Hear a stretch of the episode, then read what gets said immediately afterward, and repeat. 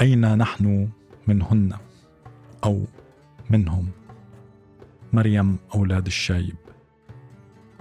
أنا فتاة أنتمي جغرافيا للعالم العربي وروحيا لعالم لست أدري ما أصنفه.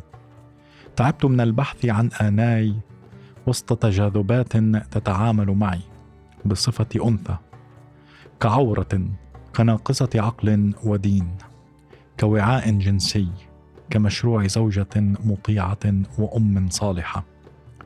من قال إني مؤهلة لذلك؟ لازلت تلك الطفلة التي تتحسس الأشياء وتريد اكتشافها.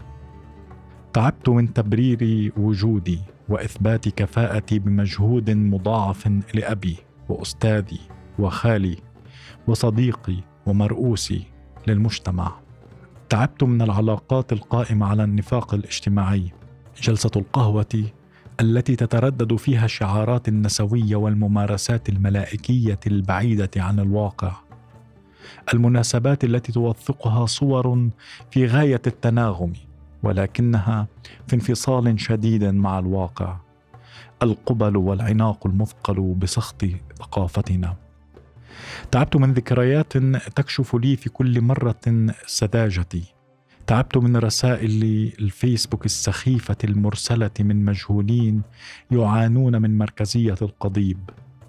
تعبت من مدعي الثقافة والنضال.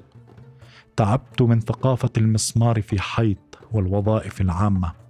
تعبت من الكلام والنقاش حتى أني تعبت من تعب هذا.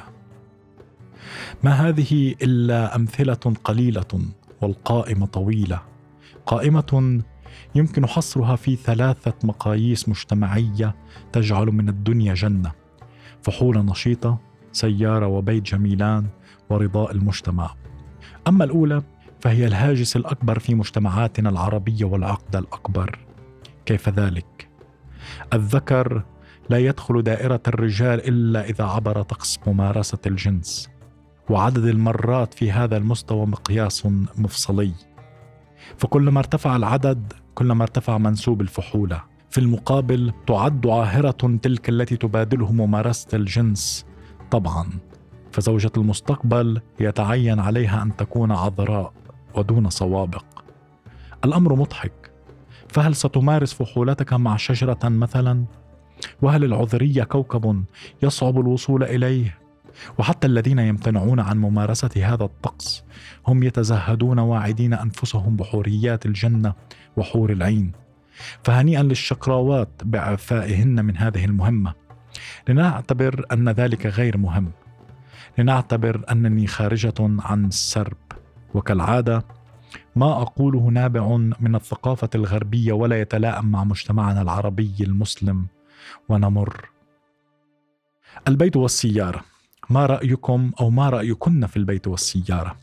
ألا يعتبر مواطن أو مواطنة درجة ثانية من لا يملك أو تملك سيارة آخر صيحة وبيت ملك؟ هل تملك بيتا وعملا ثابتا؟ أليس هذا من الأسئلة المحورية التي تطرح عندما يتقدم شخص للخطبة أو يتعرف شخص على حبيب أو حبيبة جديدة؟ ألا يعتبر من المعذبين في الأرض ركاب النقل العمومي وخاصة النساء منهن؟ فكم من مرة أشعر بالإشمئزاز والإنزعاج لنظرات ذلك الثمل الذي يجلس في الحافلة قبالتي عند الساعة 7:45 مساءً، عندما يتحول هذا الفضاء إلى فضاء ذكوري بامتياز. وبما أننا من المعذبين أو المعذبات في الأرض، فجنة الدنيا ليست مطروحة. لنمر. رضاء المجتمع. ألا يكفي الصمت كإجابة؟ بحثا عن مجتمع تعامل المرأة فيه كالرجل، أشارك هذه الكلمات لأعزز أملي. بحثا عن سلاسة ومصداقية في التعامل مع النص الديني، أشير في بعض كلماتي إلى هذه المسألة. بحثا عن آناي أصوغ هذه الأفكار، وعن رأي ألفت يوسف: نحن كائنات روحانية في عالم مادي. أقول نحن، ولكن في المقابل هناك هم أو هن.